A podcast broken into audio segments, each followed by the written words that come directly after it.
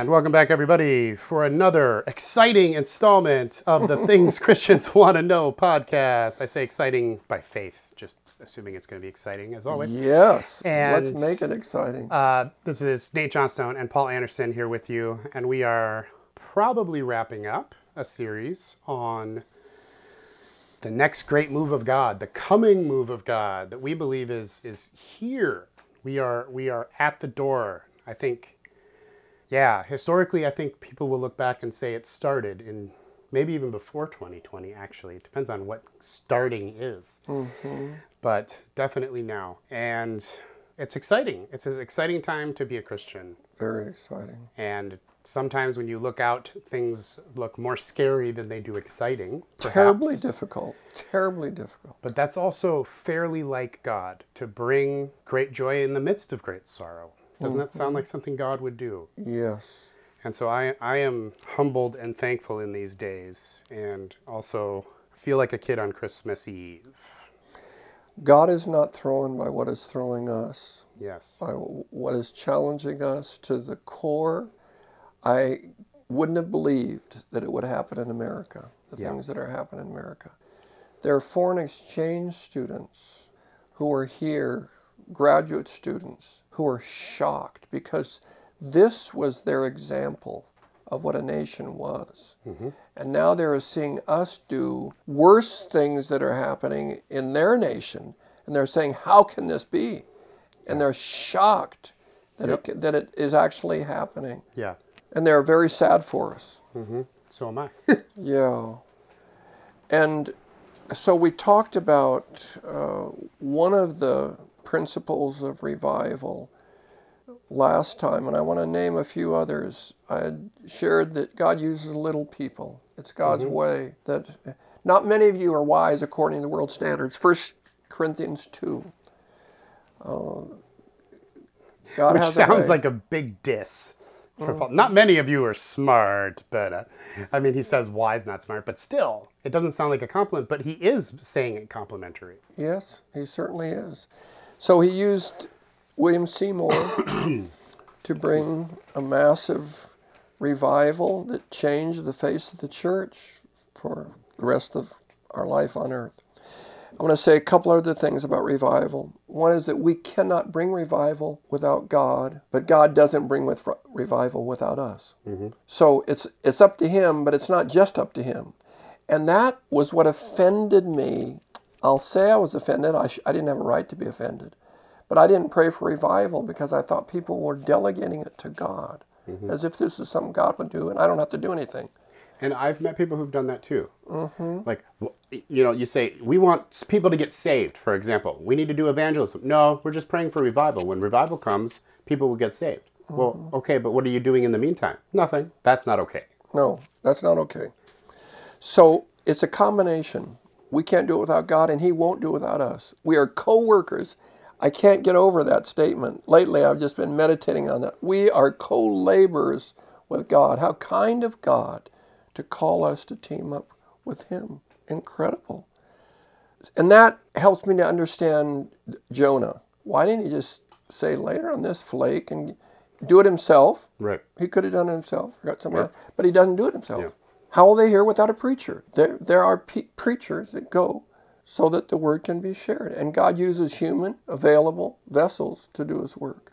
So that's the way of God that uh, we can't do it without him, and he won't do it without us. So God went after Jonah. He was going to go as far away as he could, and God caught up with him and brought him home, and he did his thing, and then God did his thing. Another wonderful truth is that we often see two different groups in revival encounters. We see people who are gifted to talk to God about people, and then we see people who are gifted to talk to people about God. And there are Yeah. often two different groups. For instance, we've talked about Peggy and Christine. They couldn't leave their home in the Heb- Hebrides Island. They, they were uh, homebound because they were invalid and blind, and all they did was pray. But that's what was needed mm-hmm. to stir up the spirit of revival. And At one point, they said to their pastor, It's time to bring Duncan Campbell because revival is, which they had heard from the Lord. yes, know, revival is coming right now. we're ready. And so bring re- revival. So Duncan And Campbell, good on the pastor, by the way, for doing that. pardon? Good on the pa- good job on the pastor's part for listening to these two little old ladies. Yes, yes, yes. which to me says either God spoke to him as well, or he knew God was strong in these women's life. Maybe he had even sensed it. Mm-hmm. Um, because let, let's be let's be honest, your average pastor isn't going to let listen to shoot two shut-in ladies saying, Yeah. "Now, now, now, preacher, we think you should call this man named Duncan Campbell. I have his information somewhere." You know, are no, That's right. that's not going to happen. he does it. That's right. In fact, before he did that, they said we need to increase our prayer efforts at the church because God's going to bring revival. So he started a prayer meeting at the church because of Is them. that the one in the barn? I don't know. Yeah, there was there was one that they used to meet in the barn. There, maybe this one was at the church. And there was one point I remember in the story that where the pastor and there was only like seven or eight people there, but they were all praying together, and the building shook, like in the Book of Acts. Mm. Like the pots and pans rattled the whole nine yards. Yeah. God shook hmm. the whole building, just like in the Book of Acts. Mm. And one of the guys there, this like you know big beefy macho guy, was sort of like, "All right, folks, this is serious. God mm-hmm. is going to do something. He needs us to pray." And they started praying even more. And then it was that was pretty short, pretty shortly before Duncan came. Okay. And so God does that. He raises people up. And I think we're in that day now. In many of your cities and places, we are in the day where God is raising people up to pray. And He calls people in different ways and He uses different means to do it. Maybe this podcast is yours right now. And if you're called to pray, you don't have to be the evangelist. You don't have to hit the streets. If that's your call, do it. Daniel Nash, you know about Daniel Nash. Yep. He prayed for Charles Finney. In fact, Charles sent him ahead of time to pray, sometimes two weeks before, to get things ready. And he was so important to Charles Finney that when he died, Charles Finney quit revival and went back and became a pastor. I can't imagine Charles Finney being a pastor. but that's what he did after Daniel Nash because he, he relied, he knew that while his name was out in front, it was really Daniel Nash that made things happen, I Did the work, yeah. his prayers. So you've got those who are going to talk to God about people. And if you're one of those, just do it. Just mm-hmm. do it. Don't don't feel like you have to be out in front. You don't need to be out in front. We need you doing what you are doing so that maybe some of us can do what we're called to do. I know I'm called to preach and so are you. We're called to be out there in For front a while, people. we've been doing both. That's right. We've been praying because God called us to pray, and we're also talk to people about God, folks. Um, but one of the things we've done, and you could consider if you're listening and you're like, I feel that I'm called to pray for this, uh, try to find some other people who have been called to pray for this. We did that a number of times. Not only did we create small teams that met regularly, but there were a number of times, especially four or five years ago, where we had big groups come 20, 30 people. We're going to spend a couple hours praying for a revival. Do you want to come? And we had 20, 30 people come. A lot of folks from North Heights, a lot of folks from some other places. And we had several of those meetings here, and people prayed. And it was it, something happened, something got accomplished in each of those meetings. Yes. So there is power in gathering together with other people to pray. So if if you're one of the pray folks, you may consider talking to some friends, trying to talking to church, find out some other folks who feel called to pray for this because there's power in gathering together. There's power in unity. Yes. And I am hoping that our time of praying now is receding because our time of preaching is coming. For you and I, yeah. I'm hoping that uh, we're going to see some breakthroughs starting real soon so that we can do more proclamation. And I'm sure God has touched all kinds of people around the country that will be praying and believing for this mm-hmm. revival. Yep. I think there are probably more talk to God about people folks than talk to people about God folks, if I had to say which one is a bigger group, I hope so. numbers wise. I hope I hope that that's true. It's the need. But Yes. also, when we say, you know, talk to people about God, we're not just talking about preachers No. and platform evangelists. We're talking about um, guys and gals who talk to people about God. That's it. Your friend, your neighbor, your coworker. Uh, I think of we got a guy in our church. I don't think he'd he would mind me using his name, Steve Harris, who is very gifted at talking to people about God. Yes, he is. It, it's it's he's good at it. He has a gift, and he has exercised faith and boldness in stepping out to actually do that, which is the hard part and the scary part.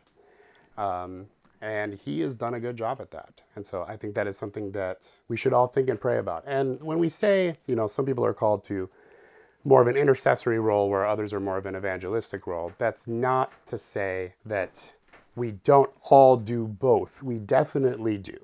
Everyone is called to intercede. Everyone is called to tell people about Jesus. That that is something all of us are called to do. That's very clear in Scripture. But there there's a tendency to major, so to speak, on one or the other, and to sort of focus, uh, just usually based on your gifting, uh, on one or the other. But we're all called to do both. So we're all called to pray, and we're all called to talk to people about about Jesus. And that doesn't mean the like, you know, do you know Jesus as your savior kind of discussion necessarily. It just means telling people your own story, your own testimony, saying, "Well, this, you know, I've been in I've been in the same kind of place you are now, and this is what happened to me is that God really helped me out of it."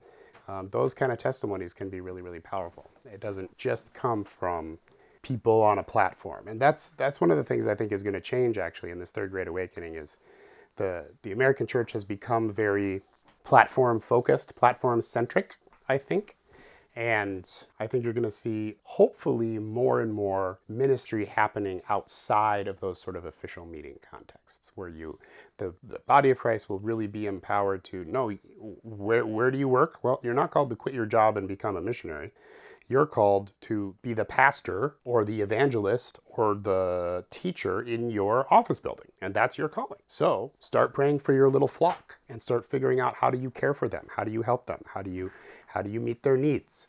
And if if the body of Christ really got that understanding that we are all called to to minister in our own context and in where God has called us to be, then uh, the kingdom would expand far faster because there's only so many pastors, right? There's 100 people in your church, there's probably only one pastor. Let's say there's two. So that's two people versus 100. You can get a lot more done with 100 people than with just two, which is why my philosophy of ministry is that pastors are supposed to be more coaches than anything else. We train and encourage everybody else to do the work of the gospel and to be Jesus' hands and feet everywhere they go. And so we're all called to all of those things, but many of us will have a uh, an inclination or a skill or an experience that pushes us more towards the prayer aspect or more towards the evangelism aspect, and that that is a good thing. And I encourage everybody to be praying these days. And if if there's something you're praying for, praying for your kids to have that relationship with Jesus, and maybe they're just not quite there yet. Maybe you have a prodigal in your house or in your family. Uh, maybe you have somebody who needs to be healed. Maybe you have uh, somebody who needs a financial breakthrough. Whatever it is that you are in need of, I encourage you to just double down on your prayer in these days. I think there's a I think there is an anointing on the days we're in and the days ahead for prayers being answered in a way that most of us have never seen in our life. And so I encourage you ask yourself are there are there old prayers that maybe you stopped praying that you need to start praying again? Um, are there people who need healing and you've prayed for healing a bunch of times and it hasn't happened, so you just sort of stopped and figured, well, God doesn't want to heal him, I guess. Uh, that might not be true. Sometimes we just have to pray a number of times. Um, and I think the day there's a special grace, a special anointing coming uh, very soon where a lot of these prayers are going to start getting answered. And so I really encourage you to pray and get back into praying. Keep bringing those things up before the Lord and to find some other folks. Maybe it's, you know, two or three moms who are friends and you all have kids kind of college age, just get together every once in a while or on the phone or something like that or Zoom or something and pray for your kids. Stand in faith, agree with one another. You know, the prayer of agreement with two or three believers is a very powerful thing that the church, I don't know, a lot of them have forgotten about, I think, and it's really important and powerful. And so get together with a few people, pray for those things. Pray for revival in your town, pray for a move of God in your church. All it takes is two or three people in a church to start praying and praying and praying for God to radically transform that church, to revive people, to start bringing people in, to start bringing people to Jesus. All it takes is two or three people in a church. And if it grows beyond two or three people, that's great. Obviously, that's great. Um, but it, you don't have to have a giant group to start. God loves the small stuff. He loves, he loves the small groups. He loves the unknown people and the unknown places and the unknown churches. Yeah, that's, that's his MO if you look throughout history and throughout the Bible. And so it only takes two or three. So if you are one, all you need to do is find one more in your church who will stand with you in prayer. You can do that. You can find one more person. And when I say you can find, what I actually mean by that is pray and ask the Lord, who is the other person? And there might be more than one, but pray and ask the Lord, okay, Lord, I want you to move in my church. Who should I talk to about it? And ask him, and he will show you, he will make it clear who it is that you should talk to in the church, just about getting it together every once in a while and praying. Maybe there's already a prayer meeting that happens regularly at your church. That's true with a lot of churches. Um, you might show up and, and try it, and people aren't really interested in praying along these lines, which is okay. You don't need to force that or, or try to get them to change to be what you want to do, which is why I'm saying just pray about who to ask. Find one or two people and just start doing it. Just start doing it.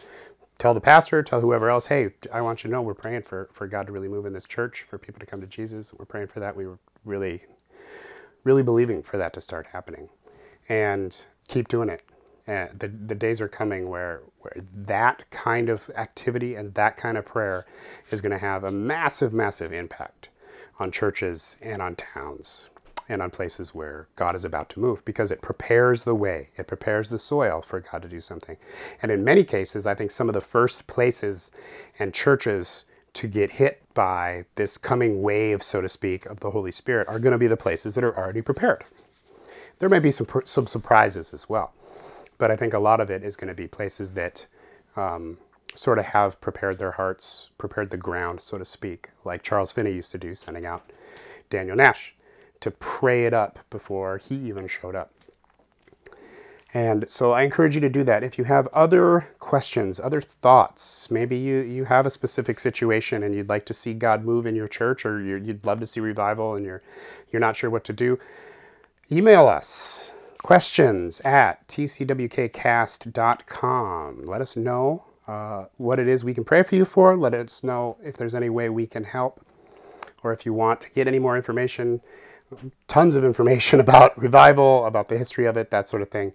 Uh, we would love to be able to send that to you and to connect with you. And so just let us know. And if you have questions about this or about any other topic, please let us know those questions, things you might want us to cover on a podcast. And we love to do that. So let us know um, if there's anything that you would like to cover. And I'm going to close this in prayer now. There's a lot more that we could talk about regarding, you know, this whole topic of the coming move of God and revival and great awakening and all these things. Um, and I think we will talk about it again in the near future and kind of give you updates too on, on what's happening um, in our neck of the woods here in the Twin Cities. We would love to hear about what's happening in your neck of the woods as well. So please let us know. But let's let's close in prayer now. I know some of us, Father, feel a tug on our heart. We feel like maybe we are called to pray, maybe we are called to start talking to other people, but we're not sure what to do, we're not sure what that means. So if you're if you're feeling a kind of tug towards this stuff, a t- tug towards prayer or just a an attraction towards what we're talking about, I think that's probably the Holy Spirit telling you that there's something here for you. You need to pay attention to this. And by here, I don't mean us, I mean Him, God. God may want you to be one of those, like the little old ladies in the Hebrides, who took a stand and just prayed. And they changed the whole island for God because of what they did. And that might be you. And so, Lord, for the people who feel they may be called, or at least feel that tug, I pray that you would bless them and I pray that you would speak to them and show them what it is you're calling them to do. If there are people that they should contact and talk to, keep bringing those people back into their mind over and over and over and over and over again. Oh, I should really talk to her about this. I should really talk to her about this. And keep bugging them until they do it and say, hey, I've, I've been feeling led lately to pray about this. I haven't really done that before. And then see what the other person says. And I think a lot of people would be surprised of how many people God is talking to these days about the same stuff. I'll bet you there's already people, other people besides yourself, that God is tugging on in your church, in your town, in your job. God's already tugging on other people. And so you just need to ask the Lord to help you find each other. That's it. And then you pray together and you encourage one another, and you're going to see stuff start to happen soon. So, Father, I pray for that guidance. I pray for the boldness to step out and to find uh, somebody to stand with them in prayer. I pray for the boldness to step out and maybe they're one of the talk to people about God folks. To pray for the boldness to step out and just start sharing some testimonies. When people bring up the difficulties in their life, you can share the difficulties in your life and how God helped bring you out of that. And that you can give people uh, a greater sense of the need to do that with their neighbors and their friends and their coworkers and their classmates. Not in a way that is brash or annoying, but in a way that's conversational and friend friendly and loving. And I pray that there that you would anoint those conversations and those relationships, Father God.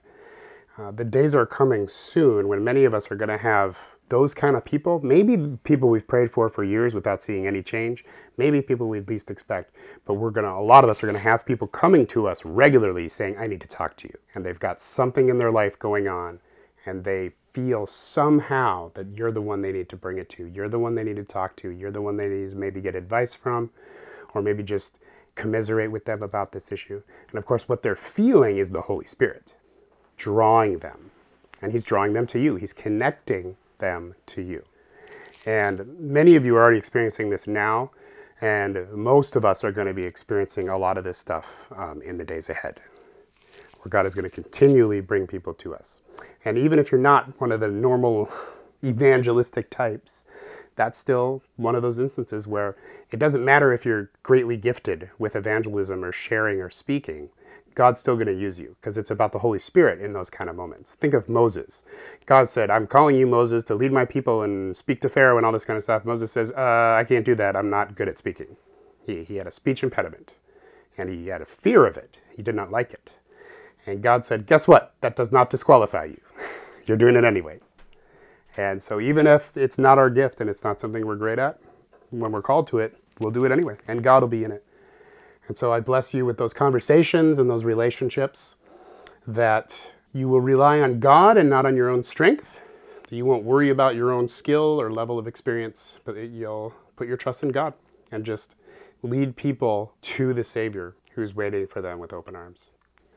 In Jesus' name, amen. Thanks for joining us, folks, on the Things Christians Want to Know, and we'll see you next week. Bye. That is it for this episode of Things Christians Want to Know. If you have any questions or comments, please send them to questions at tcwkcast.com. We publish every Thursday, so tell your friends and please rate us on iTunes. That's really helpful for us. Additional information, including links to Nate's blog, Paul's blog, etc., can be found on tcwkcast.com. God bless.